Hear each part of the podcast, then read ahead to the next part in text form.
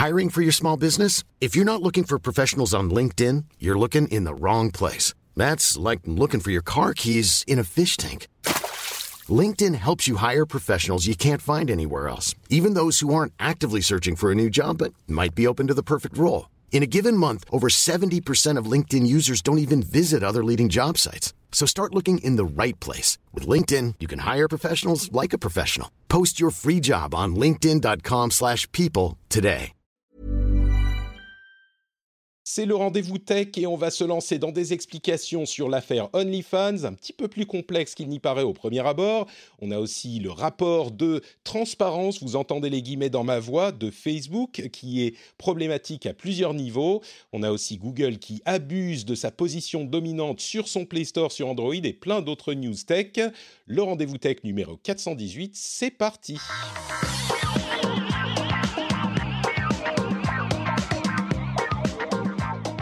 Bonjour à tous et bienvenue sur le Rendez-vous Tech. On est en octobre, non, on est en août 2021, c'est le numéro 418. Je suis Patrick Béja. On va vous résumer toute l'actu tech, internet et gadgets. Et j'ai avec moi deux invités de talent et de charme. D'une part, Mathieu. Comment ça va, Mathieu, aujourd'hui? Eh bien, écoute, ravi toujours de te retrouver pour un rendez-vous tech. euh, tu le sais, je suis un fan inconditionnel et patriote. Donc, euh, du coup, euh, Ah. quand j'ai reçu le petit mail, mon cœur s'est mis à battre et, et je ne peux que te dire oui. Car merci de m'inviter. Tu sais, j'aime tous les auditeurs, évidemment. Mais il y en a certains que Oui. j'aime un petit peu plus que d'autres, c'est les patriotes, je l'avoue volontiers. On a aussi Gaël qui est là avec nous, ça fait mais des mois que tu n'as pas participé à l'émission, tu commençais à me manquer très très sérieusement. Merci de prendre le temps d'être là avec nous, comment ça va Gaël? Oui, Patrick, mais je suis ravie, ravie, ravie, ravie d'être là. Et écoute, très en forme, très contente euh, euh, bah, d'être invitée euh, à nouveau. Et, et c'était pas de ta faute, hein, c'est pas toi qui m'as pas invité, c'était moi qui n'étais pas dispo. hein. Je préfère le dire que j'ai pas été bannie pour un truc que j'aurais dit qu'il ne fallait pas. Oui, c'est ça, genre tu as dit que euh, je n'étais pas le, le- ce n'était pas le meilleur euh, podcasteur tech du monde et là tout de suite euh, trois mois de ban évidemment. C'est comme sur Twitch, hein. on diffuse l'émission sur Twitch tous les mardis à midi et la première personne qui dit que Patrick n'est pas le meilleur podcasteur tech du monde, trois mois de ban, pareil.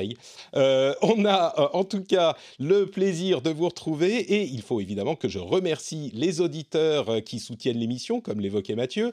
En particulier, je soutiens les patriotes Isilmé, Manu Supra, Olivier Derez, Greg B, Laurent Montoya. Je vais pas faire la référence, mais on la reconnaît. Et euh, évidemment, les producteurs de cet épisode, Franck Matignon et Derek Herbe, qui ont eu l'ingéniosité de trouver sur patreon.com slash rdvtech le niveau secret qui leur permet d'être mentionnés chaque mois dans la production de l'émission. Merci à vous et merci à tous ceux qui soutiennent le rendez-vous tech. Un autre petit mot pour dire que pour l'after show, je me suis dit que, vous savez, c'est cette période de l'année, on arrive aux euh, différentes présentations de nouveaux matériels à la rentrée, et je me suis dit qu'on pourrait faire une petite discussion pour l'after show sur ce qu'on aimerait voir chez Apple à la rentrée avec les nouveaux iPhones, les nouveaux iPads, les nouveaux tout. Et ce qu'on pourrait voir, alors il y a toujours des gens qui disent oh on parle trop d'Apple, et puis il y en a d'autres qui disent ouais c'est cool, j'aime bien parler d'Apple, c'est pour le fun. hein. Donc on fera peut-être ça dans l'after show, la partie de l'émission qui est réservée aux patriotes et que vous pouvez écouter si vous écoutez sur le flux privé. Mais pour le moment, c'est le. ah, il y a des gens dans la chatroom qui disent Mais pourtant, tu es le meilleur podcasteur. Merci, merci. Je vois que vous avez bien compris comment ça fonctionne. Attendez, on va faire un truc. euh, Mais pourtant, tu es le meilleur podcasteur. Vous aurez compris que j'ai ajouté un petit soundboard euh, auquel j'ajouterai des trucs un petit peu spécifiques à l'émission. Mais pour le moment, on peut déjà faire. Ou alors. Bon, vous me dites quand ça devient relou, hein, j'arrêterai, je vous promets. Ou peut-être que j'arrêterai. Donc, pour le moment, on a la partie principale de l'émission, on parle des sujets sérieux et importants, comme par exemple l'affaire OnlyFans. Alors, OnlyFans, vous savez, j'imagine, euh, de quoi il s'agit. OnlyFans, c'est un service euh, de soutien aux créateurs qui a eu beaucoup de succès pendant la pandémie qui est un service de soutien aux créateurs un petit peu comme Patreon. hein. Les fans d'une personne peuvent aller sur le service et euh, décider qu'ils vont soutenir la personne en question euh, de la même manière que c'est le cas sur Patreon. Sauf que euh, ils ont vraiment acquis une réputation qui n'est pas usurpée pour être le service qui peut permettre à des personnes qui font du contenu pour adultes, et là pour le coup on parle vraiment de contenu pour adultes, c'est-à-dire de la nudité et de la pornographie, euh, et il y a beaucoup de gens qui l'utilisent sur Twitch notamment pour euh, faire. Ils font des choses sur Twitch et puis ils renvoient les gens vers OnlyFans. Et c'est l'une des seules euh, manières de vivre euh, en tant que créateur indépendant de contenus qui sont réservés aux adultes de cette manière. Et donc, ils ont acquis cette réputation pendant cette année de pandémie. Ils sont devenus assez célèbres, hein, il faut l'avouer. Et ils ont annoncé euh, un petit peu en sortant de nulle part, il y a une petite semaine à peu près, qu'ils allaient complètement changer d'orientation et qu'ils allaient désormais interdire le contenu pornographique, mais complètement. C'est-à-dire que la plateforme vraiment a, connu un, grand succès et a été euh, est devenue extrêmement populaire et extrêmement connue. Hein. Je crois que la plupart des gens qui suivent un petit peu l'actualité du net connaissent OnlyFans et en tout cas ceux qui connaissent le streaming et ce genre de choses, de, le streaming sur Twitch, donc plutôt du jeu vidéo, euh, mais connaissent bien OnlyFans.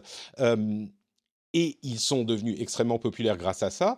Et donc, ils ont annoncé que eh ben, toute cette partie allait devoir être supprimée du site et ça va arriver assez vite parce que c'est, je crois, au 1er octobre ou dans ces eaux-là que le contenu devra être supprimé, sans, quoi les créateurs de ce type de contenu seront bannis. Alors il est toujours autorisé de faire de la nudité, mais de la nudité euh, assez contrôlée. On, pense que ce genre de choses est difficile à supprimer complètement parce qu'après on rentre dans des questions de qu'est-ce qui est artistique et pas uniquement pornographique, ce genre de choses. Donc la nudité est autorisée si ça suit les, euh, les policy, enfin je perds mes mots en, français, euh, les accords d'utilisation, les règles édictées par OnlyFans.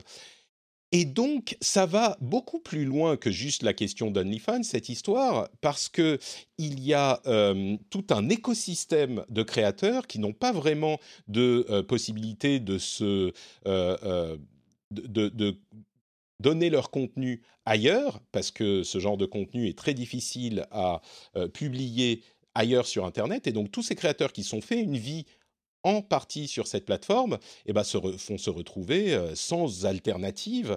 Et donc, ça met toute cette partie euh, de leur euh, écosystème un petit peu sur la paille. Et les raisons sont, ils n'ont pas expliqué très clairement. Mais alors déjà, on pourrait réagir à, cette, à ce sujet-là. mais ce qui est, je pense que vous avez peut-être déjà entendu parler de ce genre de choses, mais ce qui est encore plus intéressant, c'est euh, la véritable cause et la motivation de ce changement, qui est vraiment passionnante. Euh, il y a une explication assez claire de Post Culture Review, qui est un compte Twitter et qui est aussi un podcast et qui, qui traite de sujets culturels ou post-culturels, comme ils le disent, qui explique pourquoi euh, cette décision a été prise. Et ça va beaucoup plus loin qu'on ne pourrait le penser.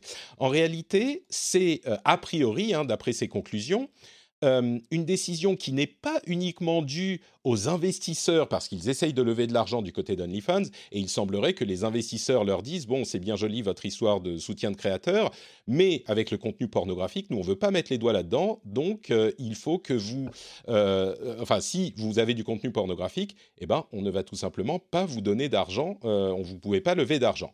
Alors c'est ce qu'on a tous pensé qui était la raison principale de leur changement de politique mais en réalité, il y aurait aussi euh, une autre partie à laquelle on avait pensé, mais qui est plus importante, qui est les changements de règles du côté de Mastercard. Mastercard, évidemment, carte de paiement, qui a décidé euh, dans les mois à venir, euh, c'est ça qui est le, le 1er octobre, je crois que le changement chez OnlyFans aura lieu deux semaines plus tard, donc chez Mastercard, pour contrôler ou pour contrer la question de l'exploitation sexuelle, ils établissent des règles qui disent que euh, il faut que les plateformes qui acceptent les paiements de Mastercard, et on parle de Mastercard, mais les autres vont sans doute euh, suivre le, même chemin assez vite, euh, on parle de Visa et, tous les autres, donc les plateformes qui acceptent des contenus Mastercard, s'il y a du contenu pornographique qui est hébergé sur la plateforme, c'est possible, mais il faut que la plateforme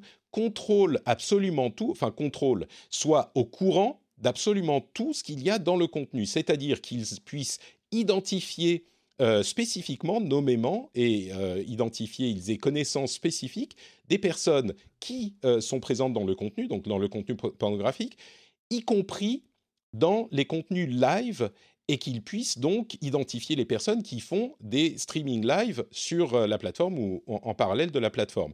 Enfin, sur la plateforme, mais qui, qui monétisent sur la plateforme. Et évidemment, c'est une contrainte absolument ingérable pour une plateforme de ce type, parce qu'on ne peut pas savoir qui est euh, en train de, de, de, faire, euh, de, de, proposer du contenu à chaque moment pour tout le monde. Enfin, c'est clairement pas possible. Et là, vous vous direz peut-être, bah oui, mais c'est peut-être normal de se dire que pour contrer l'exploitation sexuelle, parce que on sait qu'il peut y avoir des problèmes dans ce domaine, euh, bah, il y a un minimum de, due diligence, de connaissance euh, de, ces euh, personnes qui peuvent se mettre dans des situations potentiellement illégales. On parle encore une fois d'exploitation. Et ça vient en réalité, ce changement chez Mastercard, d'un article de décembre du New York Times qui euh, pointait du doigt le problème de l'exploitation des enfants, on parle euh, d'adolescents, euh, et d'autres problèmes liés au contenu pornographique sur Pornhub, qui est un site très connu de contenu pornographique. Et effectivement, sur Pornhub, il y avait des vidéos qui étaient présentées et qui étaient présentées sans l'accord des personnes, alors on parle de revenge porn, ce genre de choses, et peut-être des adolescents euh, qui étaient dans ces vidéos aussi. Évidemment, ça c'est un énorme, euh, énorme problème. Euh, le, le, site Pornhub a depuis désactivé la source des soucis qui était une partie communautaire où, en gros, un petit peu n'importe qui pouvait être, pouvait uploader des vidéos et donc ça faisait que c'était très difficile à contrôler. Et les euh, sociétés de paiement, Visa, Mastercard, suite à cet article, ont euh, retiré leur possibilité de facturation sur Pornhub. Donc Pornhub euh, n'a plus accès à la facturation sur bah, les cartes de crédit les plus classiques. et ils ne sont toujours pas revenus malgré les changements qu'a fait Pornhub. Mais là où ça devient vraiment intéressant, et tout ça est nécessaire pour comprendre où on vient et où on va et d'où ça vient, c'est que l'auteur de cet article du New York Times, qui est à la, source de tout ça, et qui était justifié dans le cas de Pornhub, euh, euh, semble-t-il, cet euh, auteur qui s'appelle, que je dise pas de bêtises, Nick Christophe, eh bien en fait, il est très proche d'une mouvance plutôt, et là ça va peut-être pas en surprendre certains, plutôt fondamentaliste chrétienne, qui se bat sous prétexte de se battre contre l'exploitation sexuelle, se bat en réalité contre bah, euh, tout ce qui est euh, sexualité ouverte, on va dire, qui sont anti-homosexualité, antisémites, selon encore une fois Post Culture Review. Mais donc ça fait partie d'un mouvement qui essaye de chasser euh, ce qu'il considère comme immoral sur Internet et ailleurs et dans la société. Et donc ça touche évidemment l'exploitation sexuelle est un bon prétexte pour faire ça, et c'est même plus qu'un prétexte, c'est une bonne raison, mais ils étendent ça beaucoup plus loin. Tout ce qui est l'industrie de la, de la pornographie, tout ce qui est homosexualité, donc ça va très loin, et puis encore une fois, euh, ils ont des, visiblement des touches d'antisémitisme. Et là, on revient à euh, euh, OnlyFans, parce que en réalité, sur OnlyFans, il n'y a pas vraiment euh, de problématique, à moins que euh, ça ait été euh, habilement caché, mais ça semble pas être le cas. Il n'y a pas de problématique d'exploitation sexuelle. Donc on bascule du combat contre l'exploitation sexuelle, qui je pense mettra tout le monde d'accord, à un combat moral puritain contre la pornographie, et qui du coup, grâce au pouvoir qu'ont les solution de paiement, ce qui est normal et ce qui est le cas partout, eh bien, met, comme je le disais, à la rue euh, des travailleurs, et soyons honnêtes, plutôt des travailleuses du sexe, euh, qui vont du coup perdre une source de revenus, et certaines ont construit tout leur, euh, leur business, tout leur business sur ce cette plateforme-là, cette plateforme OnlyFans. Alors, c'était une explication un peu longue, je m'en excuse, mais il était important de bien poser les jalons de la discussion. Et du coup, je me retourne vers vous, mes, très chers invités. Peut-être euh, euh, que Gaël, tu auras un avis sur la chose, parce que c'est vrai que tu touches aussi beaucoup aux questions d'éducation euh, et, de la tech avec des, enfants et des adolescents. Et c'est vrai qu'il y a des problématiques qui sont liées à l'industrie du, du, porno aussi et la facilité d'accès sur Internet. Je ne sais pas si c'est directement lié à la problématique spécifique dont on parle ici, mais peut-être que ça te donne un avis particulier sur la chose. Qu'est-ce que tu penses du coup de ce revirement de d'OnlyFans Peut-être pas spécifiquement avec les causes que j'ai évoquées, mais peut-être aussi en lien avec ces causes-là? Dis-nous tout. Écoute, moi j'étais tellement surprise effectivement de ce revirement de situation qui en plus apparaît euh, euh, comme très euh, très rapide en fait entre le moment, comme tu dis, de l'écriture de cet article et, le moment où ils prennent des, des décisions aussi fortes. J'aurais pensé en plus qu'OnlyFans avait un business model qui, effectivement, en tout cas, dans, dans, dans l'imaginaire de tous, euh, on, on pensait que c'était euh, leur, leur, business reposait quand même beaucoup sur sur ces revenus-là. Donc, ça voudrait dire que finalement, ils sont capables de gérer euh, leurs revenus sans ces revenus liés liés à la pornographie. Ah, alors ça, on ne sait pas. Hein. Peut-être que c'est ce qu'ils espèrent, mais il bah, semble de l'extérieur. On, imagine, parce que s'ils ont, ont des investisseurs derrière, ça veut dire qu'ils présentent un business plan qui, qui n'inclut pas la pornographie. Donc, ça veut dire qu'ils ils pensent pouvoir le faire, euh, le faire sans ça. Euh, donc déjà, c'est assez. Euh, j'avoue que j'étais déjà premièrement surprise par par ça. et, effectivement, ce fondamentalisme américain. bon, effectivement, on, pense que c'est plutôt lié à ça que sur sur le, la pornographie et le, le problème des, des, des jeunes et de l'exploitation sexuelle euh, là-dessus, parce que effectivement, a priori, euh, il n'a jamais été évoqué qu'il y avait de grosses problématiques euh, liées, liées à OnlyFans. Il n'y a pas eu d'investigation sur, sur ces sujets-là. On le sait, il y en a eu sur Pornhub, comme tu le disais. Mais, mais, ils ont trouvé finalement des solutions pour limiter cette problématique. Et honnêtement, je ne pense pas que parce que Mastercard n'autorise plus les paiements là-dessus, que ça va régler le problème de l'exploitation sexuelle des, des, des, mineurs et des, et des femmes qui sont exploitées aussi euh, par, par ailleurs et du trafic euh, humain. Mais, euh, mais non, enfin, c'est extrêmement surprenant.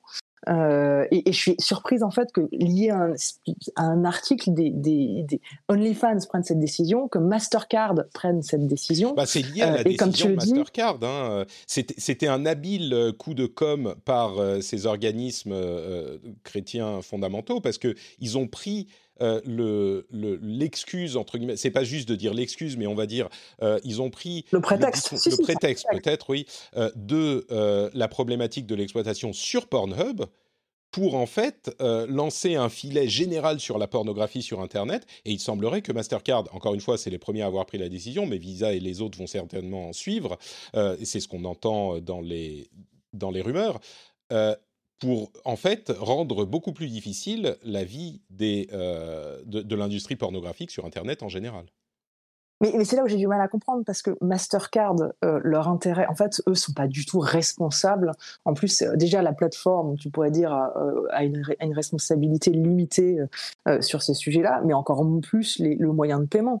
Le moyen de paiement n'a pas de responsabilité sur ce qui se passe sur la plateforme. Donc tu dis qu'effectivement il y a un enjeu qui est autre euh, euh, que celui-là Parce qu'on ne pourrait pas reprocher à Mastercard de dire vous avez permis des paiements sur une plateforme qui fait que.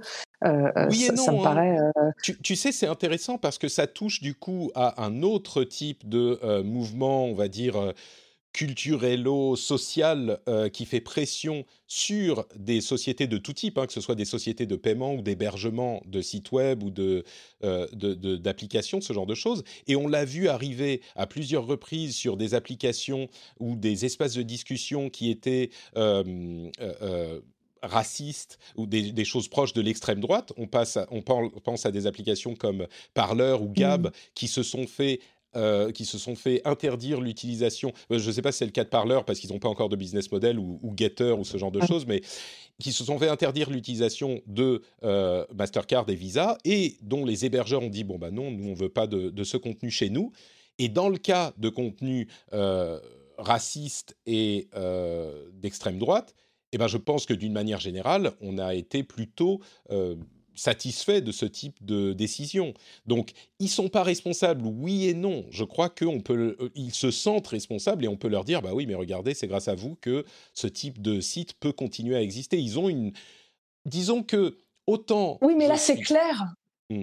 en fait, le racisme et, le, la haine, tout ça, c'est des choses qui sont assez claires et tu peux finalement te dire, ok, c'est facile de les, de les, de les contrer. Enfin, c'est facile. Tu, tu, tu, sais ce que c'est. Là, là, effectivement, en fait, ils, ils, ils, vont pêcher beaucoup plus gros que, que le problème en lui-même, comme tu dis. En fait, ils s'attaquent pas euh, au trafic euh, euh, d'êtres humains ou à l'exploitation des mineurs. Ils, ils, se, ils se battent contre la pornographie en général. Et c'est là où c'est gênant, parce que la pornographie n'est pas illégale. Et pourtant, c'est tout un système qui met, qui met à plat. Oui. Bah, il y a clairement une question de, de, morale sociétale qui est en jeu, et je dis ça, c'est pas une, une, euh, c'est pas avec un, angle négatif. Hein. La morale dans la société, elle se manifeste par la pression de la population que la pression euh, que la population met sur euh, les différentes sociétés qui gèrent telle ou telle chose. Et il y a une question qui est là, la question de la morale par rapport à la pornographie. Clairement, c'est pas illégal, mais il y a cette c'est pas une omerta, mais enfin, beaucoup de gens euh, consomment de la pornographie, mais euh, tout de suite, quand il s'agit de. Personne n'en parle. Euh, voilà, personne n'en parle et tout le monde dit ah, non, mais c'est. Non, ah bah non, quand même, c'est pas bien. Mathieu, tu as un avis sur la chose que, ce soit là.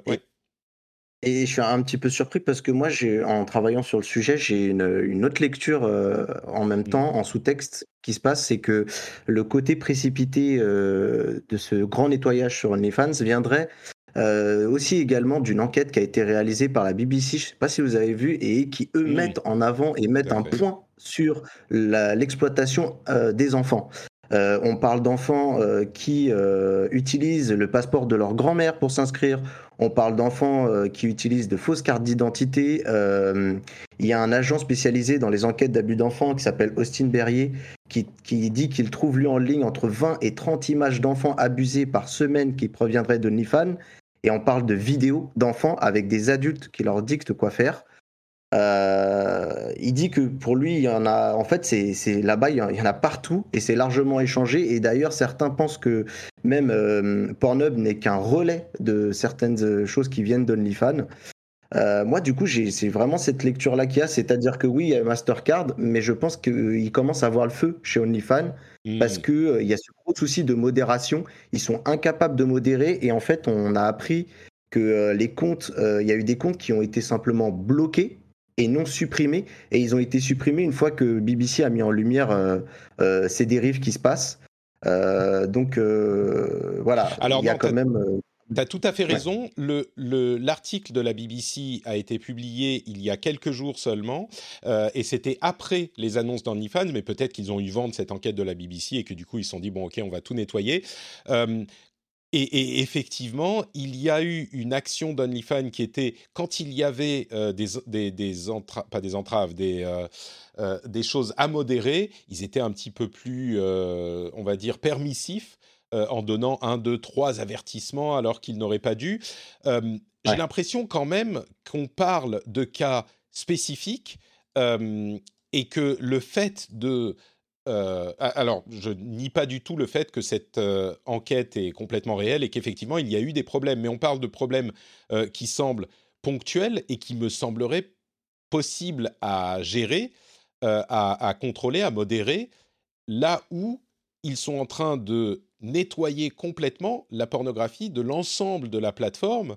Euh, disons que il y a certainement des problèmes, mais la raison pour laquelle ils parce qu'ils ont quand même atteint une certaine notoriété, ils ont un business model, ils ont une, une euh, comment dire, un chemin tracé devant eux qui semblerait euh, être, enfin, connaître le succès, quoi. Et le fait de changer complètement de direction. Oui, Mathieu. Oui, je voulais juste te dire que moi j'ai trouvé euh, un article qui parlait déjà de ça, de, la BBC toujours, mais qui date de mai, du 27 mai. D'accord. Euh, où il dit, euh, où le titre est Les enfants vendent des vidéos explicites sur OnlyFans et tu as même un petit témoignage un peu édifiant qui dit qu'il y a une, une enfant de 16 ans, je crois, qui montrait à son conseiller d'orientation combien elle gagnait d'argent via ce procédé-là grâce au site. Ouais. Donc euh, je pense qu'il y a quand même euh, en sous-texte, hein, bien sûr, euh, bien sûr, l'argent dirige tout, donc je pense que ça c'est important, mais je pense qu'il y a un gros bad buzz aussi en sous-texte qui commençait à, prendre. Et il était temps pour OnlyFans d'avoir de, ce côté très rigoureux en disant, eh ben nous le porn, on arrête tout. là où ils auraient pu tenter d'essayer de modérer un peu plus, là, je pense qu'il y a un gros tour de vis qui est fait parce qu'il y a un vrai péril pour la plateforme.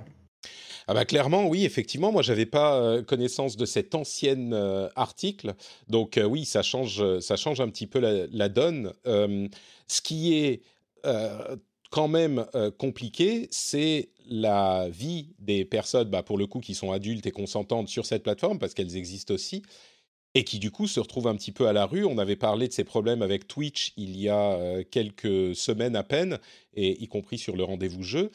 Et, du coup, c'est tout leur, euh, toute leur activité qui s'effondre. Mais oui, disons que s'il y a des problèmes et, une certaine euh, permissivité d'OnlyFans euh, qui a été avérée, on comprend un petit peu mieux la, la, la décision, même si, encore une fois, moi j'ai l'impression que c'est lié à d'autres choses.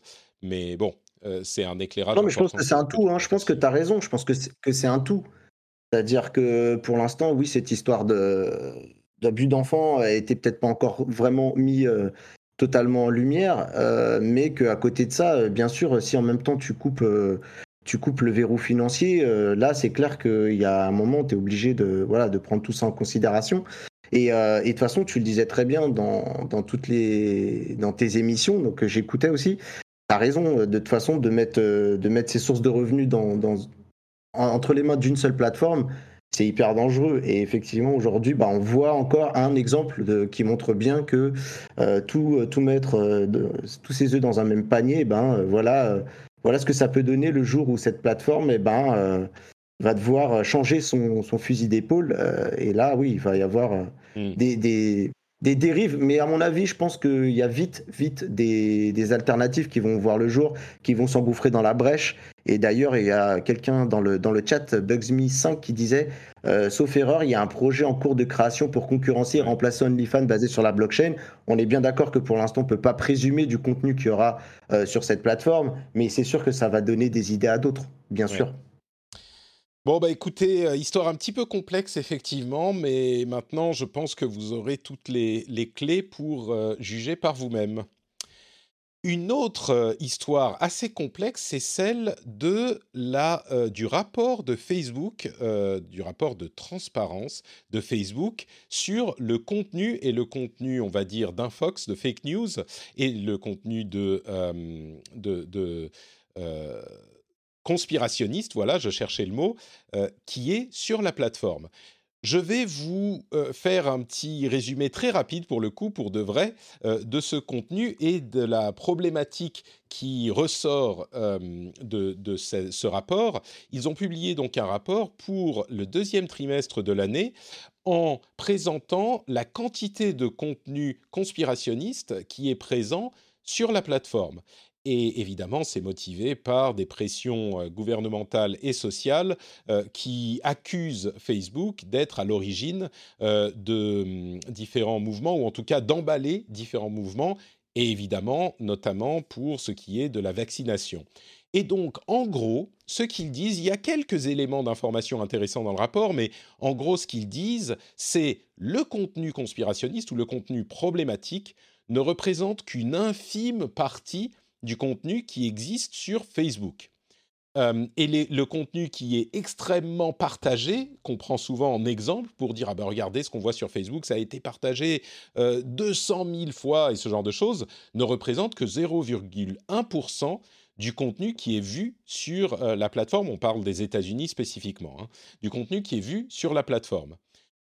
et d'ailleurs, il précise également que 97, pardon, 87% du contenu du euh, flux de, news sur Facebook n'inclut même pas de lien. Donc une énorme partie du contenu, c'est bah, quelqu'un qui va dire ah, euh, euh, je me sens super bien aujourd'hui ou j'ai mangé un burrito, c'était très bon. ce genre de choses. Et le contenu avec des liens représente une infime partie, et enfin une faible partie, et le contenu avec des liens qui est très très partagé, c'est une infime partie, 0,1%.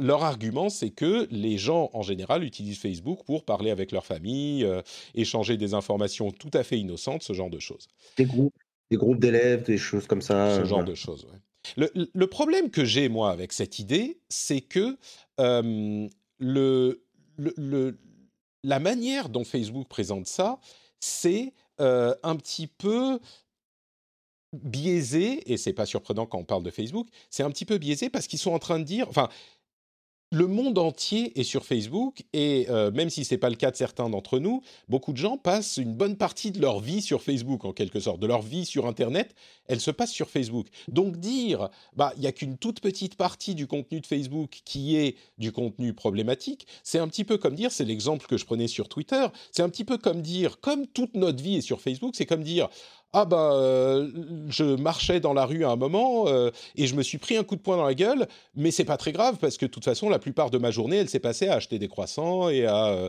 aller au boulot et à prendre les transports et tout ça. Donc ça représente qu'une infime partie de ma journée. Oui, ok, mais enfin, euh, c'est quand même une partie importante de ta journée que tu t'es pris un coup de poing dans la gueule. Donc, cet aspect-là me gêne beaucoup. C'est une manière de présenter les choses qui est vraiment problématique.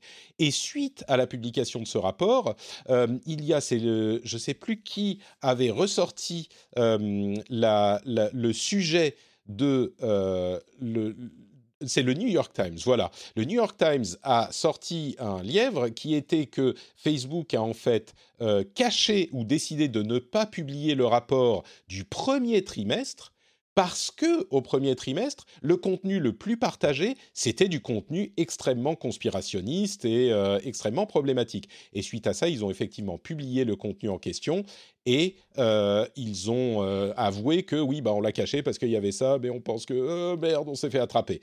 Donc voilà, c'est ce qui s'est passé avec Facebook et on peut mettre ça en parallèle de ce dont on parlait il y a quelques semaines à peine, qui est que Facebook bloque l'accès au contenu à des chercheurs et c'est extrêmement problématique parce que on ne peut pas faire confiance à Facebook pour nous donner les informations dont on a besoin pour comprendre l'influence de Facebook et d'autres réseaux sociaux sur les mouvements sociétaux. Et donc, on a besoin de, de, de recherches indépendantes, sérieuses. Et non seulement Facebook ne donne pas les informations dont on a besoin, mais ça c'est normal, mais en plus il bloque ces euh, travaux de recherche. Donc pour moi, c'est pour ça que je disais euh, avant d'enregistrer l'émission, je suis, je suis vraiment énervé contre Facebook. Je suis, euh, je disais, je suis choutré. Et ceux qui écoutent l'émission depuis longtemps s'en souviennent. C'est choqué et outré à la fois. Euh, à vrai dire, je suis, je devrais pas être choqué, mais j'ai pas vraiment de gros problèmes avec Facebook sur le principe, ou en tout cas, tant qu'ils n'essayaient pas de montrer qu'ils étaient gentils, euh, ça me posait pas de problème parce qu'on savait plus ou moins de quoi il en retournait. Là, ils essayent de dire Oh, on est gentil, on fait des trucs bien et il se casse complètement la gueule dans l'opération. Et du coup, ça m'énerve parce que c'est le, c'est le comble de la malhonnêteté, quoi. Ou peut-être pas le comble, mais en tout cas, c'est ouvertement euh, manipulateur et malhonnête. Encore une fois, certains vont dire, bah, c'est Facebook, tu t'attends à quoi? Mais là, on en a un exemple concret. Moi, j'aime bien les faits, on en a un exemple très concret. Donc bon, c'est un rapport euh, qui, à mon sens, n'apporte pas grand-chose, si ce n'est le fait euh, de prouver qu'on ne peut pas faire confiance aux données que nous fournissent ces sociétés-là, et qu'il faut donc des audits, des audits et des recherches extérieures. J'imagine que là, pour le coup, vous serez d'accord avec moi, mais, peut-être qu'il y a un avocat du diable, une, une avocat du diablerie euh, à faire. Est-ce que Gaël, tu as un avis sur la chose? Bah, moi, j'ai envie de te répondre, eh ben, c'est Facebook, tu t'attendais à quoi? Oui, mais... oui, oui, je l'avais anticipé, oui. En, revanche, euh, moi, je suis ravie que ça sorte, parce qu'à la limite, on, le savait, parce qu'on est dedans et qu'on... voilà, avec le rendez-vous tech, tu analyses suffisamment les choses pour, pour le savoir déjà et que les, les personnes qui t'écoutent le savent déjà. Mais, mais j'espère que ce genre de rapport va, va, va, en tout cas, le fait que ça sorte, euh, va, va, aider à montrer qu'il faut, enfin, qu'il faut aller plus loin et qu'il faut pas les laisser et que c'est scandaleux et qu'ils nous mentent effrontément. On le savait qu'ils nous mentaient, mais là, on peut prouver qu'ils nous mentent. Euh, qui cachent les choses. Euh, encore une fois, on le mmh. sait, mais, mais, mais il, faut, il faut que ça sorte. Quoi. Il faut, faut arrêter, c'est plus possible. Ça a vraiment des impacts de démocratie euh, importantes. Ça a des impacts sur les jeunes et leur rapport aux institutions, à la politique, à tout. Euh, et on est en train de former des générations là-dessus qui, qui, ne passent que par ça pour se renseigner. Donc, euh, donc pour moi, c'est urgent. C'est, enfin moi, là, j'en parle, j'ai les poils qui se hérissent rien que d'en parler parce que je pense que c'est un vrai, vrai problème et que ça va nous tomber sur la gueule dans 5 à 10 ans. Vraiment. Donc, euh, j'espère que c'est le début d'un ça fait un moment qu'on le dit, mais il faut, il faut, faut que ça accélère sur, sur aller contre tout ça. Eh ben, c'est ça qui me, qui me hérisse le plus, et c'est ça qui me qui m'outre le plus, c'est que moi, je sais pas l'influence qu'a Facebook sur la démocratie. On parle des mouvements anti-vax et beaucoup de gens le disent euh, oui, mais vous savez, les mouvements anti-vax, ils ont commencé avec les vaccins. Il y en a toujours eu et c'est vrai. Peut-être que Facebook les, les fait s'emballer, c'est possible. Mais, mais moi, j'ai un problème quand on dit ah bah c'est sûr, on le sait, etc. On ne sait pas parce que on a tous des impressions et peut-être qu'elles sont justes. Mais ce dont on a besoin, c'est des études indépendantes, des, des travaux de recherche indépendants et, Facebook les bloque. On en parlait les semaines euh, précédentes. Facebook bloque l'accès des données euh, aux chercheurs. Mais c'est scandaleux. C'est scandaleux. je, te rejoins complètement. Il faut, des, il faut des, des, des, des, trucs indépendants qui sortent. Il faut un accès et il faut euh, voir aussi. Enfin, il y a des études à faire, je t'assure, hein, sur, mm. sur les, les, jeunes et l'impact que ça a sur eux, sur leur rapport à l'éducation, aux institutions. Enfin, c'est terrible. Toi, tu es moi, j'ai. Vas-y, Mathieu. J'ai l'impression, juste pour compléter un peu ce que vous dites, en plus, quand on lit les articles, qu'il y a une espèce de, de bipartie dans cette société où euh, tu as des gens qui sont persuadés, j'ai envie de mettre d'ailleurs Mark Zuckerberg dans cette, euh, dans cette partie-là, qui vit dans un autre monde, qui est persuadé euh, de la partie de, faire les choses bien, en tout cas d'essayer de faire les choses bien, et euh, au vu de ce qui lui arrive, d'essayer à tout prix de montrer patte blanche. Et à l'autre partie, euh, à un moment, on, en voyait dans un des articles du New York Times euh, qui disait que en fait, il y a certaines personnes quand ils voient un petit peu les résultats des, des enquêtes qui sont menées en interne, qui disent qu'on peut absolument pas dévoiler ça. Parce qu'en fait, euh, on va s'attirer les foudres, que en fait, euh, la réalité, elle est ce qu'elle est, que Facebook, c'est un petit peu, euh, j'ai l'impression que c'est un peu un, un, grand village moyenâgeux où les gens colportent ce qu'ils ont envie de colporter, c'est-à-dire que bah, les, les antivax vont avoir envie de porter, colporter de l'antivax, que les défenseurs de la justice veulent colporter de la justice, et que tout ça, euh, est vécu dans un, dans, dans un brouhaha euh, gigantesque et que bien entendu souvent ce qui fait polémique euh, voilà c'est un petit peu aussi le reflet de notre société hein. on le voit en ah, France ça, en, question. Et on voit qu'aujourd'hui, est-ce que c'est le reflet de la société ou est-ce que ça cause les changements? Et, c'est ça qu'on. Bah, j'ai. En fait, c'est marrant parce que tu vois, on dit que les antivax sont une minorité. Pourtant, actuellement en France, qu'on voit euh, dans l'actualité, euh, qu'on peut voir par exemple sur, un, sur une chaîne de médias d'infos en continu, bah, c'est euh, toutes ces manifestations autour du pass sanitaire, des antivaccins. Et voilà, c'est ce qui remonte en fait à la surface. Et on n'arrête pas de nous dire que c'est une minorité. Mais ils sont combien dans les manifs? Ils sont pas Mais exactement. Oui, mais c'est eux qui font du bruit. Ah bah, oui. ah bah mais comme toujours. Mais ça, ça n'a pas changé. C'est marrant. Mais Facebook, c'est un peu le reflet de ça. Mais c'est exactement pour ça qu'on a besoin d'études sérieuses, scientifiques, de, chercheurs indépendants qui étudient. Parce que, comme tu le dis, on a l'impression que, bah oui, en regardant les infos, on a l'impression, ils sont quoi? Allez, 200 000 dans la rue, disons 1 million dans la, dans la population, ça me paraît. Je ne sais pas si c'est ça, mais disons que c'est ça. Bah, 1 million, c'est pas la majorité, tu vois. Donc, on, on, on, on ne sait pas, on vit qu'avec des impressions, et il faut des études indépendantes, encore une fois. Et, et ce qui est le plus outrageux dans l'histoire, c'est que Facebook les bloque. C'est pas l'histoire du rapport qui me gêne. Facebook, bah, ils font un rapport débile. Ok, j'aime pas l'idée qu'on peut faire dire aux statistiques ce qu'on veut. C'est vrai, mais ça peut aussi faire dire que euh, les statistiques ne veulent rien dire. Et ça, c'est pas vrai. On, peut faire dire euh, ce qu'on veut aux statistiques, ok, mais il y a quand même une base factuelle derrière. Et euh, les statistiques nous servent à, à, étudier, enfin, les données nous servent à étudier la réalité. Et c'est pas de Facebook qu'on va avoir les bonnes conclusions. Donc euh, le fait qu'il bloque l'accès aux données est, très très très problématique. Bref. Mais ce qui montre bien qu'il y a, il y a un problème en fait. Et, euh, je pense qu'il y en a certains qui, qui aimeraient d'ailleurs que faire les choses bien, mais au final quand on voit le résultat, Facebook se rend compte qu'en fait, s'il montre ça, c'est une catastrophe en image.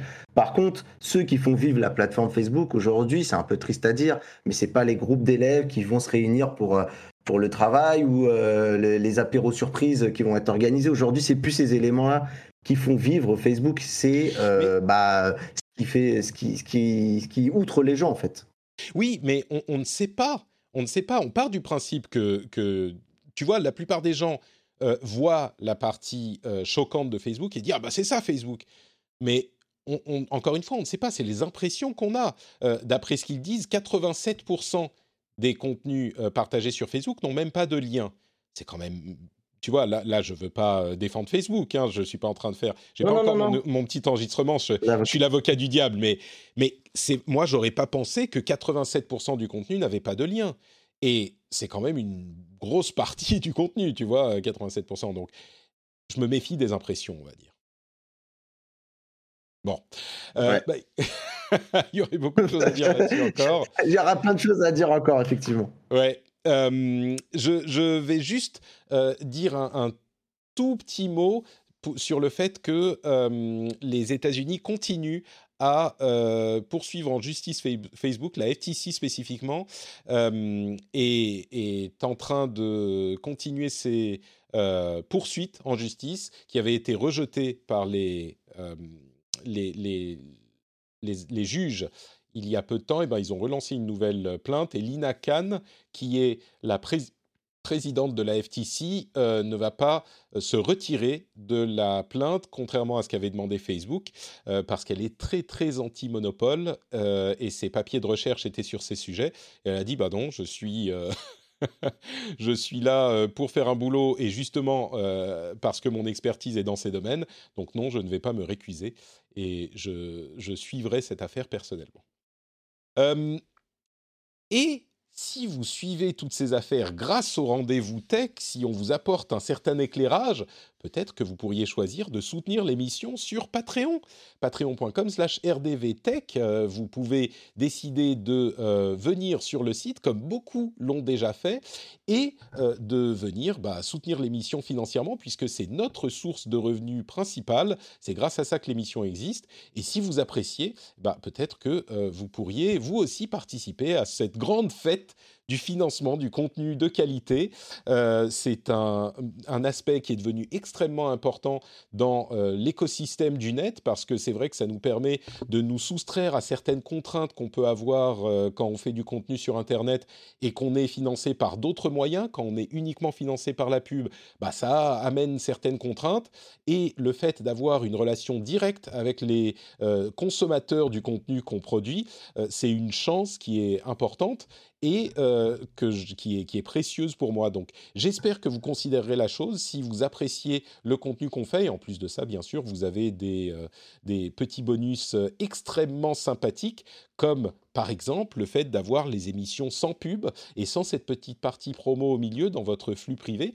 Vous avez aussi les timecodes si vous voulez passer d'une partie à l'autre. Vous avez euh, des euh, euh, contenus bonus également qui sont publiés sur le flux privé. Plein, plein, plein de petites choses. Allez voir sur patreon.com slash rdvtech. Allez y jeter un coup d'œil. Peut-être que vous trouverez des choses, des choses intéressantes. C'est sur patreon.com slash rdvtech et je vous remercie remercie très chaleureusement de euh, considérer la chose ou de le faire déjà si vous écoutez pour une raison ou une autre le flux public euh, et que vous êtes patriote. Un grand, grand merci à vous. C'est grâce à vous que cette émission existe. If you thought the only way to get a more defined jawline with natural-looking results was through surgery, think again. Juvederm Volux XC is a non-surgical injectable gel filler that improves moderate to severe loss of jawline definition and can help you achieve natural-looking results with little downtime. Even better, this improved definition lasts up to one year with optimal treatment. No maintenance required. Improve jawline definition for a smooth, sculpted look with Juvederm Volux XC. For important safety information and to find a licensed specialist, visit juvederm.com. That's J U V E D E R M.com. Not for people with severe allergic reactions, allergies to lidocaine, or the proteins used in Juvederm. Common side effects include injection site redness, swelling, pain, tenderness, firmness, lumps, bumps, bruising, discoloration, or itching. There's a risk of unintentional injection into a blood vessel, which can cause vision abnormalities, blindness, stroke, temporary scabs, or scarring. Talk to a licensed specialist specialist to find out if it's right for you.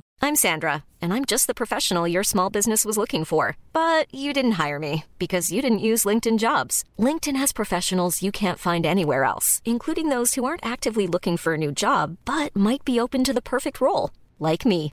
In a given month, over 70% of LinkedIn users don't visit other leading job sites. So if you're not looking on LinkedIn, you'll miss out on great candidates like Sandra. Start hiring professionals like a professional. Post your free job on linkedin.com/people today. je vais dire juste un petit mot aussi sur un commentaire que j'ai eu sur iTunes. quelqu'un qui me dit, oula, je touche le micro, désolé. quelqu'un qui dit simplement, qui a mis une, une étoile, c'était pas très gentil, je trouve, et qui a dit trop de politique. Le rendez-vous politique est peut-être à faire. Et ça, me frustre un petit peu parce que je, ne sais pas comment aujourd'hui on peut faire une émission tech responsable et sérieuse sans parler de politique. Là, on a parlé de, société, de politique et de tech, bien sûr. Mais euh, depuis le début, là, ça fait quoi 30-40 minutes qu'on a commencé l'émission et on a parlé beaucoup de politique. Mais on ne peut pas faire une émission euh, de tech sans parler politique. Ou alors on fait que des reviews d'iPhone et bon, c'est plus très intéressant pour moi. Donc le, la, tech est complètement diffusée dans la société. On ne peut pas en parler sans parler de politique. Donc, je suis désolé euh, pour ceux qui n'apprécient pas les discussions sur ces sujets, mais euh, si c'est le cas, bah, peut-être que l'émission n'est pas pour vous et que c'est, à mon sens, je crois que euh, vous ne comprenez pas l'importance de la tech si vous pensez qu'on ne doit pas parler de ces sujets-là. Bien sûr, on parle aussi d'autres sujets un petit peu plus euh, sympathiques et un petit peu moins frustrants hein, régulièrement, mais ça, c'est des sujets extrêmement importants aussi. Donc euh, voilà, ce, petit commentaire sur iTunes m'a un peu frustré. Et si j'en parle, c'est encore une fois pour demander à certains d'entre vous qui euh, euh, peut-être ne l'ont pas encore fait, si vous pouviez aller mettre un petit commentaire et quelques petites étoiles sur iTunes ou ailleurs hein, sur la plateforme que vous utilisez, ça serait extrêmement gentil de votre part. Google, tiens. Si on parlait un peu de Google, ça vous dit? On, a... des, des, controverses du côté de Google l'un des arguments en faveur de Google euh, contre la, plateforme iOS, c'est qu'elle est plus ouverte et qu'elle est plus libre. Et la défense de Google dans les euh, procès, littéralement les procès qui sont faits à euh, Apple et Google pour iOS et Android, c'est que chez Google, sur Android, on peut mettre sur le téléphone n'importe quel magasin d'applications, télécharger n'importe quelle application, contrairement à iOS qui est un système extrêmement fermé. Eh bien, suite au procès d'Epic, euh, qui voudrait avoir accès euh, aux OS de manière un petit peu plus ouverte, on a vu sortir des documents internes de chez Google qui détaillent un programme qui s'appelle le Premier Device Program, donc le euh, le, programme des appareils, euh, premium, on va dire. Et ce que c'est ce programme, c'est un deal entre Google et des constructeurs qui euh, donne une part de revenus plus importante des euh, revenus de recherche aux constructeurs s'ils interdisent sur leur appareil l'installation d'applications de store ou euh, d'applications tierces tout simplement. Et ça, c'est euh, une chose qui est avérée. Hein, c'est un programme qui existe où ils vont recevoir par exemple 12% des revenus de recherche contre 8 s'ils ne le font pas, ce genre de choses. Et c'est extrêmement problématique pour Google parce que ça veut dire qu'ils auraient, euh, d'une certaine manière, abusé de leur position dominante, euh, possiblement pour contraindre euh, le domaine de l'App Store et pour empêcher la compétitivité des autres App Store sur leur plateforme. Et ça, c'est une chose qu'on ne connaissait pas, qui a été révélée par les documents rendus publics dans le cadre du procès et c'est euh, un programme qui pourrait être très, très, très problématique pour Google parce que c'est, il me semble, hein, moi je ne suis pas avocat, mais il me semble que c'est clairement anticompétitif.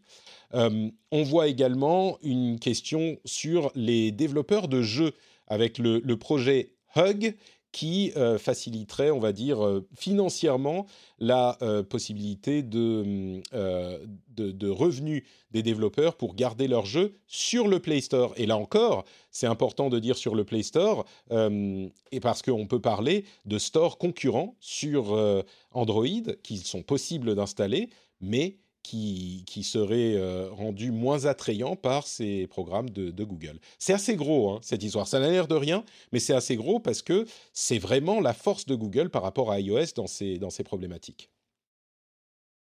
Il y a aussi un autre élément que tu mets pas assez en lumière, en tout cas pour moi, mais c'est euh, aussi la possibilité d'empêcher les, constructeurs de, de mettre en place leurs propres solutions logicielles. On peut penser aux navigateurs, euh, maison que peut avoir par exemple un constructeur comme Samsung ou Xiaomi. Et en fait, euh, c'est d'ailleurs un peu ça ce qui se passe avec le Pixel 6. Ce qui arrive, c'est que euh, Google a fait Android pour pousser les gens à créer un Gmail et pour euh, s'installer dans l'écosystème de, Google avec euh, Google Drive et, toute la suite euh, qu'il y a autour logiciel. Mais de plus en plus, ils aimeraient encore tirer la couverture vers eux pour pousser les gens à continuer d'utiliser bah, les choses qui leur donnent des revenus. Et je pense notamment à la recherche. Et du coup, c'est toujours mieux pour eux qu'ils continuent à utiliser un navigateur comme Chrome, qu'ils utilisent le Play Store, comme tu le disais, et pas d'autres alternatives. Mais, euh, et euh, par exemple aussi le client mail. Malgré tout, mhm. euh, Google préférerait que vous utilisiez l'application Gmail sur lequel ils ont tout le contrôle de bout en bout, plutôt que d'utiliser le client mail, par exemple, que l'on a sur un téléphone tierce. Et je pense qu'il y a ça aussi qui est en train de, qui est en train de, qui, est, qui est derrière cette histoire. Euh, la dernière chose, c'est que je pense que, bah, en fait, il y a, c'est très drôle, il y a un parallèle à faire entre Google et Apple. C'est que euh, Apple a créé du hardware et maintenant est en train de créer son écosystème logiciel de services pour faire de l'argent. Et euh, Google est un peu en train de faire le chemin inverse, c'est-à-dire qu'ils ont créé euh, des services sur lesquels ils se font de l'argent. Et euh, avec les Pixel 6 et l'arrivée du fameux processeur Tensor, qui est leur processeur maison, va arriver à gagner aussi de l'argent sur la partie hardware. Il y en a qui prédisent même au final, à la fin, un petit peu la, la mort d'Android, entre guillemets, ou en tout cas un Android qui sera laissé à l'abandon des constructeurs, qui sera à la charge des constructeurs, et Google qui aurait sans doute sous la manche peut-être Fuchsia, euh, un OS euh, qui l'aura de bout en bout, et on verra un Google euh, un peu à la sauce Apple, c'est-à-dire software, logiciel, avec cette contrôle vertical du software et de l'hardware. Ouais, c'est c'est un peu, euh, ça me paraît être euh, extrapolé parce qu'ils font tellement d'argent sur Android aussi avec euh, tout ce qui est recherche et, ces choses-là. Ils ont accès aux clients par Android. Ça me paraît compliqué de d'abandonner l'écosystème des, des, constructeurs tiers. mais clairement, oui, il y a une question anticompétitive là-dedans sur ces, ces programmes-là et ça, ça me paraît C'est un peu qu'ils sont pris la main dans le sac, quoi. Ouais, mais ils ont besoin de museler aussi les constructeurs qui prennent parfois certaines libertés. Alors on voit, euh, par exemple, les mises à jour, c'est un problème. De, l'abus de, position dominante. Hein, de monopole. Parce que ça entache, euh, ça entache, mais ils ont besoin de maintenir, de dire aux constructeurs, arrêtez avec vos clients mail tierces ou vos navigateurs tierces. Voilà, utilisez euh, toute notre source. Et du coup, c'est un peu comme ça qu'ils le font. C'est à base de coûts de revenus supplémentaires pour, pour garder tout ça, sous leur joue. Et du coup, ils disent Ah, ben... partenariat premier, euh, on, ne force personne, mais bon, euh, c'est des, des, motivations, on va dire, assez fortes. Oui, pardon. Gagnant-gagnant, quoi. Ouais. je, je, vais juste un tout petit peu nuancer. Euh, ah, merci. Attends, alors j'ai l'avocat du diable. Attends, j'ai pas le. Mais un petit, un bébé avocat du diable. Ouais, ok. Vas-y. Il en faut un bébé avocat du diable. Ça, c'est juste une petite nuance. ce type de programme premier où tu rétribues mieux tes distributeurs si tu as une exclusivité ou si tu es mieux mis en avant, c'est quelque chose qui se fait énormément partout mmh. dans tous les business. Donc Google le fait comme tout le monde. Après, la problématique, c'est que Google est déjà en position extrêmement dominante. Après, utiliser ce genre de programme, enfin, Intel le fait, enfin, tout, le monde le fait. Euh, je, le fais moi-même avec mes distributeurs. Hein. Euh, non, mais tout à après, j'ai pas la position. J'ai pas la position de Google, donc ça va. On va pas me reprocher une position dominante, mais, mais Google, enfin voilà, ne, fait qu'utiliser un système business qui existe sur tous les marchés, dans tous les domaines. Euh, après, en revanche, oui, on est d'accord, ils ont déjà une, telle force que c'est problématique et c'est difficile de leur dire non. Euh, bah, c'est ça le problème. Je voulais juste nuancer ça. Euh, je voulais juste nuancer quand même sur le fait qu'il n'y a pas que qui le font. Tu as tout à fait raison de le préciser, mais, mais c'est pour ça qu'on parle d'abus de, position dominante, parce que quand on est dans une position dominante, dans une position de monopole ou de quasi-monopole, les règles ne sont plus les mêmes. Et c'est ça qui. C'est le fait de faire quelque chose quand on est dans une position dominante. C'est pas simplement en isolation le fait de le faire qui est problématique, c'est le fait de le faire quand on est dans une position dominante. Et là, euh, clairement, on, semble, enfin je dis clairement, mais encore une fois, je ne suis pas avocat, mais il semble qu'on soit clairement dans une configuration où ah, tu donnes plus de revenus à quelqu'un qui euh, utilise tes outils, on le comprend. Sauf que quand on est dans une position dominante et que ça garde les concurrents euh, à l'extérieur de l'ensemble de l'écosystème, c'est là que ça devient un problème parce que tu détruis la concurrence qui est nécessaire pour ce genre de, de, marché. eux, ils te diront. C'est comme ça qu'est présenté Android. Hein, c'est un élément bah important du système. Oui, oui. Mais eux, ils te diraient dans cet article, si je devais me faire l'avocat de Google, qui te dirait ben non, on met pas de couteau sous la gorge. On donne plus d'argent, on incite. Alors après, euh, on est gentil, on donne de l'argent. 8, 8, ou 12% c'est toi qui décides. Ouais, c'est sûr, c'est sûr. Mais on pourrait dire aussi, euh, bah, le, le taux, bah, c'est 12% mais si, si tu mets pas nos, nos services, euh, les Google Play Services, euh, ah bah là, ça va descendre à 8, hein, désolé, mais qu'est-ce qu'on peut rien faire? Ah bah la vie est dure, ma bonne dame, tu vois, c'est un peu... On peut le ticket restaurant. Bon, euh, allez, on va partir sur des news un petit peu plus rapides. J'ai lu un article qui sera d'ailleurs, je pense, dans la newsletter euh, sur les conséquences du nom Alexa d'Amazon. Ça s'applique aux autres euh, assistants intelligents, mais il y a deux éléments que j'ai que j'ai retenus de l'article de The Atlantic. D'une part, bah, le nom Alexa qui a un nom beaucoup plus commun que des choses comme Siri ou euh, bah, Google pour l'assistant Google. Euh, peu de gens appelaient leurs enfants Google hein, jusqu'à maintenant, mais Siri, il y en a quelques-uns et donc le prénom est peut-être un petit peu moins commun encore qu'il ne l'était à l'époque, mais Alexa, c'est un prénom commun.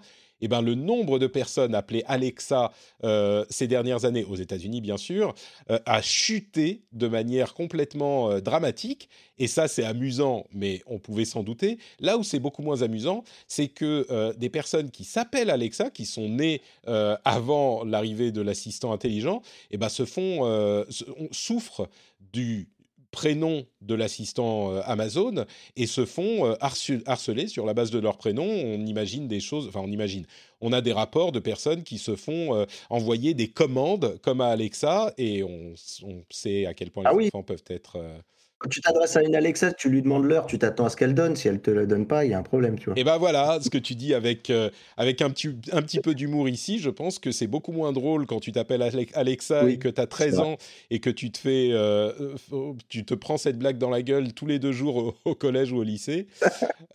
C'était un. C'est dur, ça doit être lourd à porter, ouais, effectivement. Un, un, gros big up à toutes les Alexa de ce monde. Exactement. Grosse force à vous. Et puis bientôt, il va y avoir Ziggy. Oui, Ziggy. Bon, là encore, il y a un peu moins de, de Ziggy. Euh, mais il y a... Euh, oui, et, donc je voulais dire, cet article, comme d'autres, seront dans la newsletter. Euh, vous pouvez aller regarder sur notepatrick.com pour vous inscrire à la newsletter. C'est très facile. il y a simplement un endroit pour mettre son son adresse email sur notepatrick.com il y a plusieurs articles et des, résumés que j'inclurai dans la newsletter, des petites analyses que je fais maintenant, euh, qui seront incluses dans la newsletter pour comprendre une situation, contrairement au rendez-vous tech, en, quelques mots seulement. et eh ben, grosse force aussi à Mamix dans le, dans le chat qui dit que sa fille s'appelle Alexa. On lui souhaite oh bien là courage. Mamix, oui, bon courage, bon courage. Euh, donc, euh, quoi d'autre? On a le robot de Elon Musk. Euh, vous avez vu cette euh, présentation d'un robot humanoïde présenté par Elon Musk dans le cadre de Tesla qui a été présenté de manière un petit peu humoristique avec le, robot qui danse, enfin la, personne dans un, dans un costume en, latex, enfin en spandex, euh, qui danse. Je ne sais pas si vous l'avez vu, c'était un petit peu ridicule. Bah, ah, ouais, c'était un peu ridicule parce que c'était, en plus, c'était mal fait en fait. Quand, quand j'ai vu le robot, moi, monter sur scène, je dis attends, c'est quelqu'un qui est, qui est, sous une combinaison. Bah oui. Je veux dire, à la limite, essaie de faire un truc crédible. Je dis pourquoi pas. Mais là, euh, on a tout de suite compris que bon, il y avait Anguille sous roche, quoi. Et donc, euh, ce qu'il dit, c'est qu'il va, d'ici un an, réussir à créer un robot qui fait euh, 1m70, je crois, quelque chose comme ça, et qui sera humanoïde et conçu pour euh, relever les humains dans les tâches répétitives ou, euh, un peu chiantes.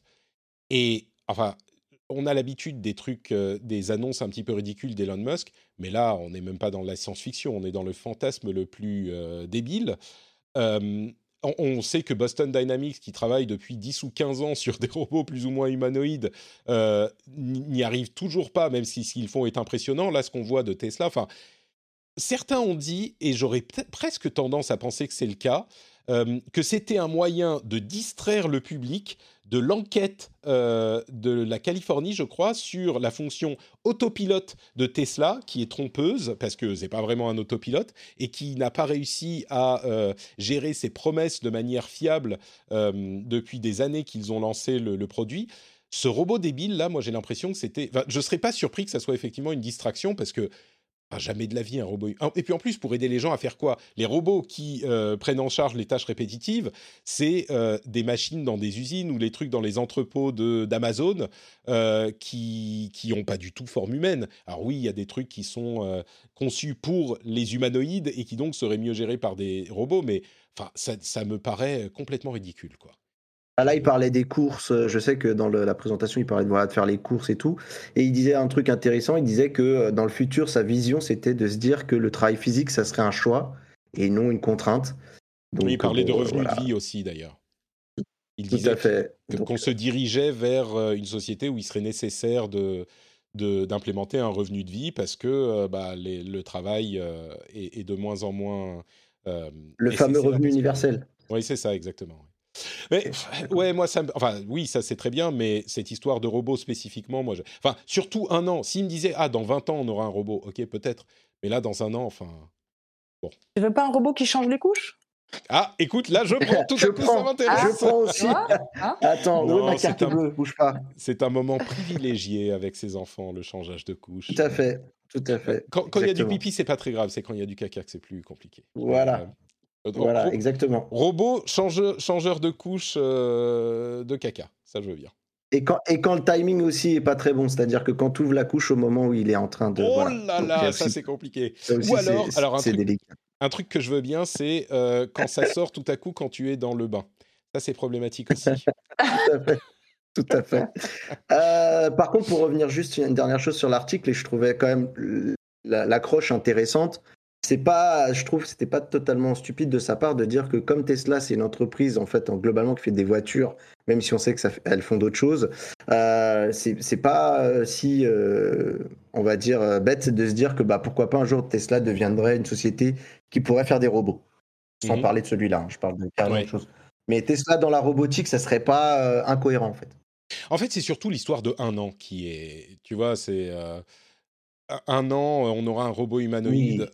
Ah oui, alors peut-être qu'ils Mais tu sais, Elon Musk et ses plannings. Euh. Ouais, ouais, mais vraiment là, enfin, peut-être qu'ils auront un truc, tu vois, un, bipède qui arrive plus ou moins à marcher, mais bon, bref, on verra. Hein, peut-être qu'il me fera mentir. Euh, dans la chatroom, on me dit après les antivax, euh, après les antivax, Patrick, Patrick lance le mouvement anti-Musk. non, je suis pas spécialement anti Elon Musk. Il a fait plein de choses incroyables. Il a beaucoup fait avancer beaucoup de choses. Hein. C'est juste sur ce robot. Non, mais je le comprends. Et pour avoir suivi, euh, tu vois, par exemple, ne serait-ce que tu suis un peu ce qu'il fait sur Neuralink, il y avait plein de grandes promesses et il devait normalement déjà en fin d'année dernière greffer, soi-disant, le, le premier humain, euh, parce qu'ils avaient eu des autorisations. Pour l'instant, on n'entend plus parler de Neuralink, quoi. Ouais, ils ont euh, fait des choses intéressantes avec le cochon. Il y avait des choses, mais tu vois, même ça, c'est des projets de recherche sur des années. Il dit pas. Enfin bon, bref, c'est Elon Musk. Ouais, mais pas. Non, mais Patrick, tu vois, en plus, quand tu regardes, moi, j'ai regardé, j'ai étudié, j'ai fait la conf et tout. Quand tu regardes, en fait, il fait pas plus que ce que ne fait la concurrence. Et en fait, lui, le seul truc qu'il a comme aura, c'est de ramener des, journalistes parce que c'est Elon Musk. Et en fait, quand tu regardes, euh, il fait pas mieux que la concurrence et il a fait seulement de la lecture euh, neuronale. Là où nous, on attend mm. la promesse de l'écriture. C'est là où ça va. Il y aura une avancée de dingue. Tu as, tu as tout à fait raison avec le Neuralink. C'est vrai que la concurrence fait déjà beaucoup de choses dont il parle lui, et on a l'impression que c'est nouveau quand il en parle. On est un peu victime de son aura. Tu as raison. Euh, Parlons un petit peu de production de puces. Euh, une euh, décision de Toyota. Euh, on, vous parle depuis un certain temps de l'importance de la production des puces et de, la, de ce maillon faible dans un certain nombre d'industries. Toyota a décidé de réduire la production de voitures au Japon, spécifiquement de 40% en raison de, du manque de, de puces. Et enfin, 40%, c'est uniquement au Japon, mais enfin, Toyota, c'est une société japonaise. 40%, rendez-vous compte des conséquences que ça a sur cette, euh, sur cette société, dans cette industrie. Il y a quelques mois encore, ils disaient Oh, pas de problème, nous, on, a, on est résilient sur ce domaine, on a ce qu'il faut, etc. Mais là où c'est vraiment intéressant, c'est un rapport du gouvernement chinois qui a, euh, qui a montré que la production de puces, alors la Chine, c'est pas Taïwan, hein, c'est Taïwan le hub principal, euh, surtout sur les puces dernière génération, mais il n'empêche, il y en a beaucoup qui sont produites en Chine aussi, et la production a augmenté d'une année sur l'autre de 47% d'unités produites.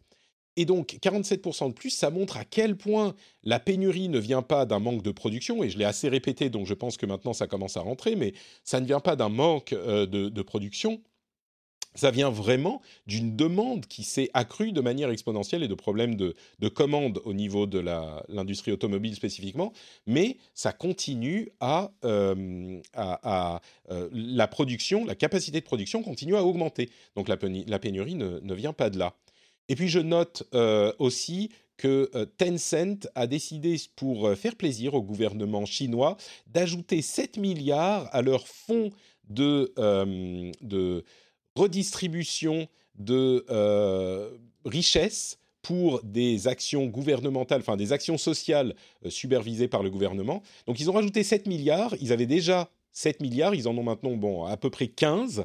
Euh, c'est un moyen intéressant de, redistribuer les richesses, hein, le gouvernement chinois. Il y a Enfin bon, je ne vais pas partir sur des questions plus politiques, mais c'est, on voit vraiment, comme je le disais la dernière fois, les extrêmes entre euh, la Chine, qui est un gouvernement bon clairement euh, totalitaire, l'Europe et les États-Unis. Mais bon, euh, au moins, comme on le disait à l'époque, au moins les trains sont à l'heure, hein, on peut le dire comme ça. Bah, en Chine, la redistribution de la richesse, elle se fait, elle se fait. Alors peut-être un peu forcée, mais, mais elle a l'air de se faire un petit peu plus qu'ailleurs. Et puis, euh, en, Chine, ils ont là encore passé une nouvelle loi sur les données privées et qui restreint énormément l'utilisation des données privées, encore beaucoup plus que le RGPD. Euh, qui sera appliqué le 1er novembre. Donc on est là encore dans ce euh, contexte dont on parle depuis des semaines et des mois maintenant de la Chine qui ramène le secteur de la tech de force dans un dans, un, dans une, un développement contrôlé, on va dire. on est dans cette partie où vous pouvez euh, m'interrompre quand il y a des sujets intéressants qui vous, qui vous intéressent. Euh, PayPal est en train d'ajouter euh, la gestion de crypto-monnaies à son application en, Angleterre. Et donc peut-être que ça arrivera en Europe euh, bientôt, enfin dans le reste de l'Europe, on va dire, dans l'Union européenne, peut-être en France et, ailleurs. Euh, c'est intéressant parce que le fait de pouvoir acheter ou vendre des crypto-monnaies par PayPal, c'est sans doute le moyen le plus simple euh, d'acquérir des crypto-monnaies ou d'en vendre euh, pour le, grand public des, non-initiés. Alors, il faut savoir qu'on n'a pas euh, les clés cryptographiques accessibles, donc on ne les a pas nous dans notre poche, c'est PayPal qui gère, mais c'est en train d'arriver, ça a été lancé aux États-Unis l'année dernière, et c'est en train d'arriver en Angleterre, peut-être avant un déploiement plus large en Europe. Intel a annoncé tout un tas de nouvelles, de nouveaux processeurs. Alors il y a l'architecture euh, Gracemont, il y a l'architecture Alder Lake, euh, une qui est plutôt pour la conservation d'énergie. Enfin bref, il y a plein de choses. C'est intéressant à noter parce que Intel, était très loin derrière AMD et, d'autres fondeurs dans différents domaines. Et ils ont euh, initié un changement d'orientation euh, assez important ces derniers mois, et là, ça pourrait être le début de, euh, de, processeurs qui soient vraiment concurrentiels avec ce qu'on voit ces dernières années des autres fondeurs. Donc, à voir, on ne va pas rentrer dans les détails de l'architecture, mais il y a des, des orientations beaucoup plus enfin, efficaces au niveau de la consommation thermique et euh, performante quand c'est nécessaire. Donc à voir ce que ça donnera. Après, c'est intéressant comment ils ont refait cette architecture euh, de manière euh, très modulaire, où apparemment il suffira simplement d'adapter en fonction de, du périphérique que tu vas faire. si c'est un portable, tu vas peut-être plus, plus mettre l'accent sur les cœurs basse consommation et, et, sur, et sur par exemple des PC desktop, là tu vas plus mettre l'accent sur, sur les gros processeurs qui d'ailleurs s'appelle des PCOR. Ça m'a beaucoup fait rire dans l'article. performance Core, ouais, c'est les PCOR. pour ceux, qui, Et c'est les... qui se souviennent de ce terme. Et c'est les e-core, je crois, les e-core, euh, les, les efficient. Euh. Il y, a, il y, a, deux articles très bien faits sur Frandroid, euh, sur les, les, détails de ces deux, deux architectures qui sont complémentaires et modulaires, effectivement. c'est une nouvelle façon d'envisager leur, leur processeur et espérons que ça, ça leur euh, réussira parce que, bah, comme toujours, c'est bon d'avoir de la concurrence dans ces domaines.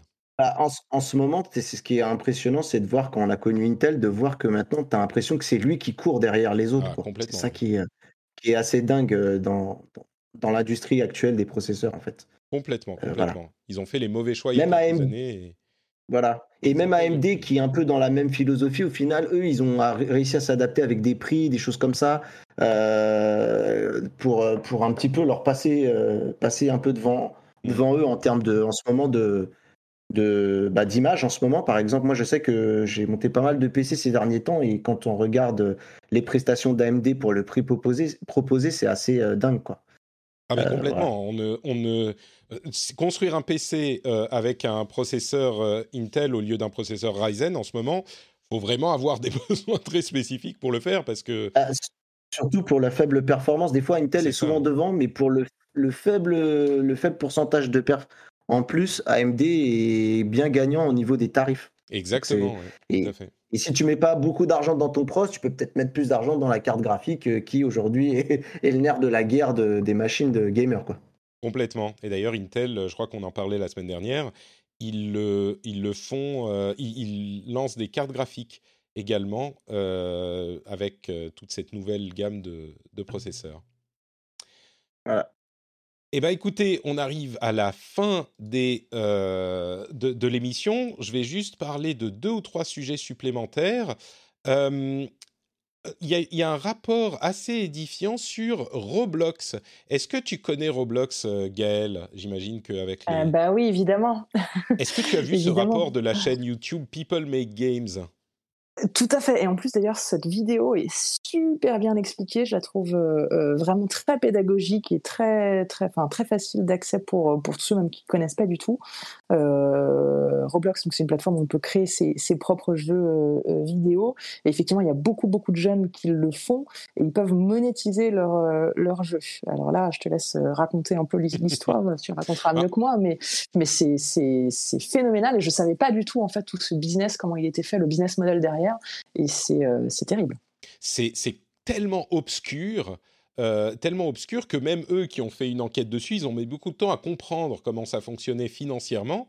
Euh, et effectivement, là où c'est assez édifiant, c'est que les, jeux créés par les jeunes développeurs, qui sont des enfants, hein, avec des outils fournis par Roblox, eh ben, ils peuvent y avoir des outils de monétisation dedans, mais ce qui en ressort, c'est que la somme euh, payée par un acheteur, il y a évidemment une, on peut prendre une ils peuvent prendre une commission, c'est standard hein, qu'ils prennent une commission, mais c'est la taille de la, de la commission qui est importante. Euh, elle s'élève à, euh, enfin, en fonction de comment on compte et ce qu'on compte, c'est pas 30%, c'est au final l'argent qu'on peut ressortir, mmh. quelque chose comme 80, 83% euh, notamment parce que euh, oh non, pardon, on parle de 75%, je le vois sur la vidéo là, mais un des éléments qui est important, c'est que la valeur des Roblox, donc la monnaie dans le système, euh, quand on l'achète, ben on va dire 1 euro, c'est 1000 Roblox, et sauf que quand on, on, est payé en Roblox, et quand on veut sortir les Roblox, Roblox vous les rachète à 30% de la valeur. C'est-à-dire que vous êtes payé, vous avez je ne sais pas, 100 000 Roblox dans votre compte, eh ben, ils vont pas vous les payer 100 euh, euros. Ils vont, ils vont vous les payer 30 euros. Donc, vous laissez l'argent dans le système. Enfin bon, c'est... Regardez le... attention, Tu, ne peux, tu ne peux sortir l'argent que si tu as, fait au minimum 1000 euros. Si tu n'en as déjà pas fait, tu ne peux pas du tout les sortir et tu ne peux que les réinvestir dans Roblox. Le, modèle est, est juste hallucinant. Et en plus, pour pouvoir monétiser, tu dois d'abord payer. Tu ne peux pas, tu peux pas monétiser ce que tu as fait si tu n'as pas payé avant. c'est assez. Il y a plein de choses dans le dans le, le, le pardon, c'est pas un article, c'est une vidéo qui sont assez édifiants. Euh, je le, encore une fois, ça sera dans les dans la newsletter, donc euh, vous pourrez aller aller voir ça sur euh, sur la newsletter. Vous aurez, vous aurez accès à la vidéo, mais bon, vous pouvez la trouver. Hein, c'est How Roblox is exploiting young game developers. et c'est intéressant parce que Roblox, on connaît tous quand on touche plus ou moins euh, au domaine du jeu vidéo ou quand on s'intéresse à ce que font les enfants sur Internet, on connaît Roblox. Mais on connaît un petit peu de loin, ah c'est cette plateforme où on peut créer des jeux, c'est le truc où il y a plein d'expériences différentes, ah oui, ok. Mais en, réalité, on ne sait pas du tout comment ça fonctionne. Et ils existent depuis, je sais pas, 5, 6, 7, 8 ans. Euh, et, en fait, on ne savait pas vraiment. Donc euh, c'était complètement édifiant, cette histoire. Euh, une autre chose, il y a eu un article qui, moi, me touche particulièrement, c'est un article de The Verge sur la nouvelle plateforme d'Apple pour les podcasts, euh, qui a été, je vous en ai parlé ici et là, mais c'est le genre de choses dont je, dont je ne parle pas énormément parce que je pense que ça vous intéresse pas trop de connaître les, les malheurs des podcasteurs parce qu'il y en a tout le temps en fait. Mais elle est, ça fonctionne vraiment pas bien et euh, l'article de The Verge met en lumière des dysfonctionnements vraiment problématiques. Euh, moi, j'avais des retards dans la mise à jour des flux jusqu'à ce que je les contacte, et je pense qu'ils ont changé quelque chose parce que maintenant les épisodes sont disponibles tout de suite. Mais c'est un énorme problème pour les podcasteurs. Et il y a un truc, je vais vous dire par exemple, un exemple. Ils ont conçu le système avec euh, en, à l'esprit des énormes sociétés qui vont gérer les podcasts, des sociétés qui ont bah, des, de nombreux employés. Et par exemple, dans les contacts qu'on a à mettre dans le système, il y a le président de la société, la personne qui est en charge des finances, la personne qui est en charge du, marketing, la personne qui est en charge de la communauté. Et moi, j'ai carrément dû leur envoyer un email. Je leur ai dit, mais il faut que je mette euh, tout ça. Je... Et ils m'ont dit, non, non, c'est pas grave, c'est pas la peine. Mais c'est vraiment la, manière dont ils l'ont pensé. Et je vais vous dire, ça fait quoi, trois mois maintenant que j'ai accès au système je comprends toujours pas comment faire certaines choses et des choses essentielles dans le système. C'est hyper euh, enfin problématique. Euh, heureusement, moi j'ai pas besoin de ça pour euh, pour avoir ma, ma, ma présence sur internet, mais c'est incroyablement mal conçu et c'est pas souvent que je dis ça d'Apple. Souvent, je trouve, à vrai dire, de rien. Il y a là pour le coup, c'est objectivement très mal foutu. L'article est intéressant sur euh, sur The Verge, mais c'est ce genre de choses qu'on a à gérer euh, quand on est créateur euh, régulièrement, quoi. Et enfin, petite petit sujet rigolo pour terminer. Il y a un streamer sur Twitch qui a fait une, un événement où il laissait les spectateurs contrôler sa vie comme s'il était un Sims. Vous savez, les Sims, le jeu de simulation où on simule des, des personnes euh, et la vie des personnes, tout le monde a joué aux Sims, je pense. Et là, il laissait ses spectateurs contrôler sa vie pendant trois jours.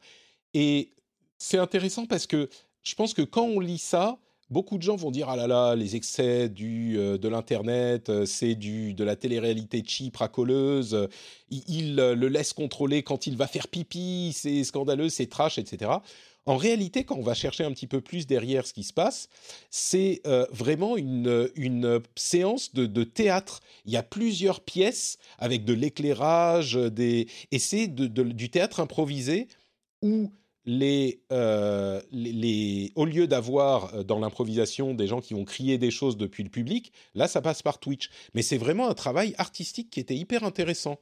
Peut-être que je le mettrai dans la, dans la, je mettrai le lien vers l'article dans la newsletter également. C'est vraiment un truc hyper intéressant et dans l'article il y a des extraits qui montrent le travail et c'est quelque chose de vraiment. Euh, alors c'est pas forcément mon truc, mais, mais, on aurait pu voir ça dans un petit théâtre de quartier, euh, euh, un théâtre d'art, euh, ça aurait pas choqué.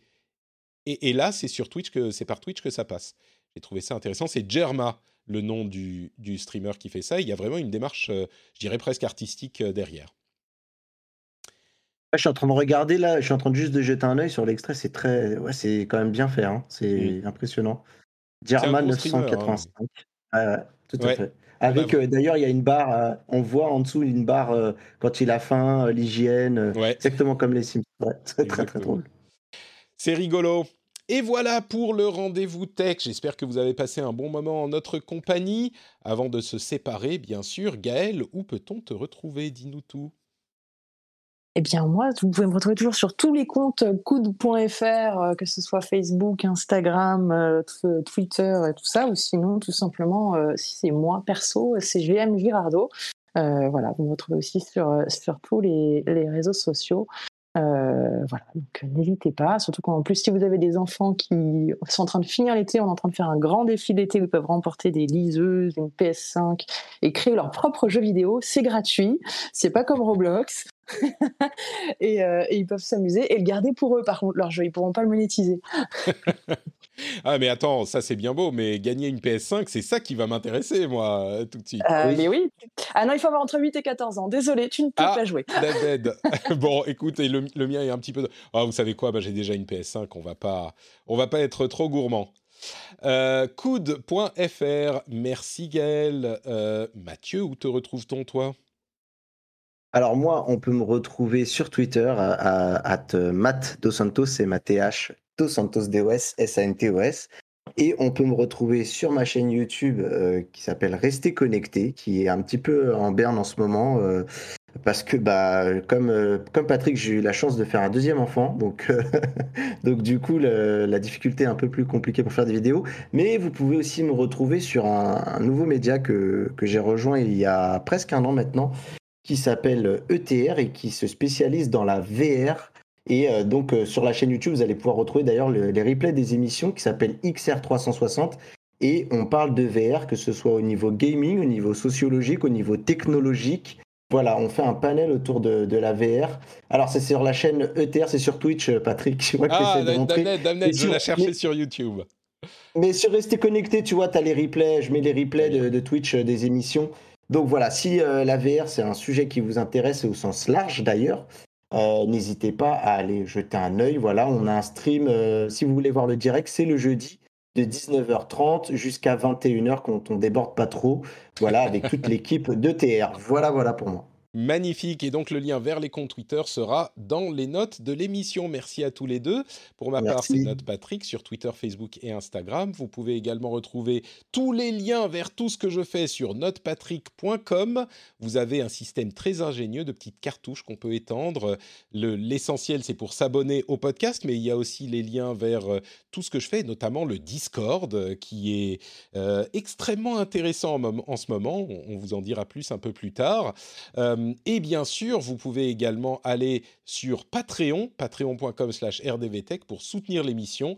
C'est vraiment le truc euh, qui fait que l'émission existe. Et si vous rentrez chez vous et que vous mettez les clés dans le bol, vous savez ce qui se passe, ça fait cling et vous vous dites ah Patrick, il faut que j'aille voir euh, Patreon maintenant quand j'ai fait cling dans le bol. C'est euh, le truc qui vous vient à l'esprit quand vous mettez vos clés dans le bol, évidemment.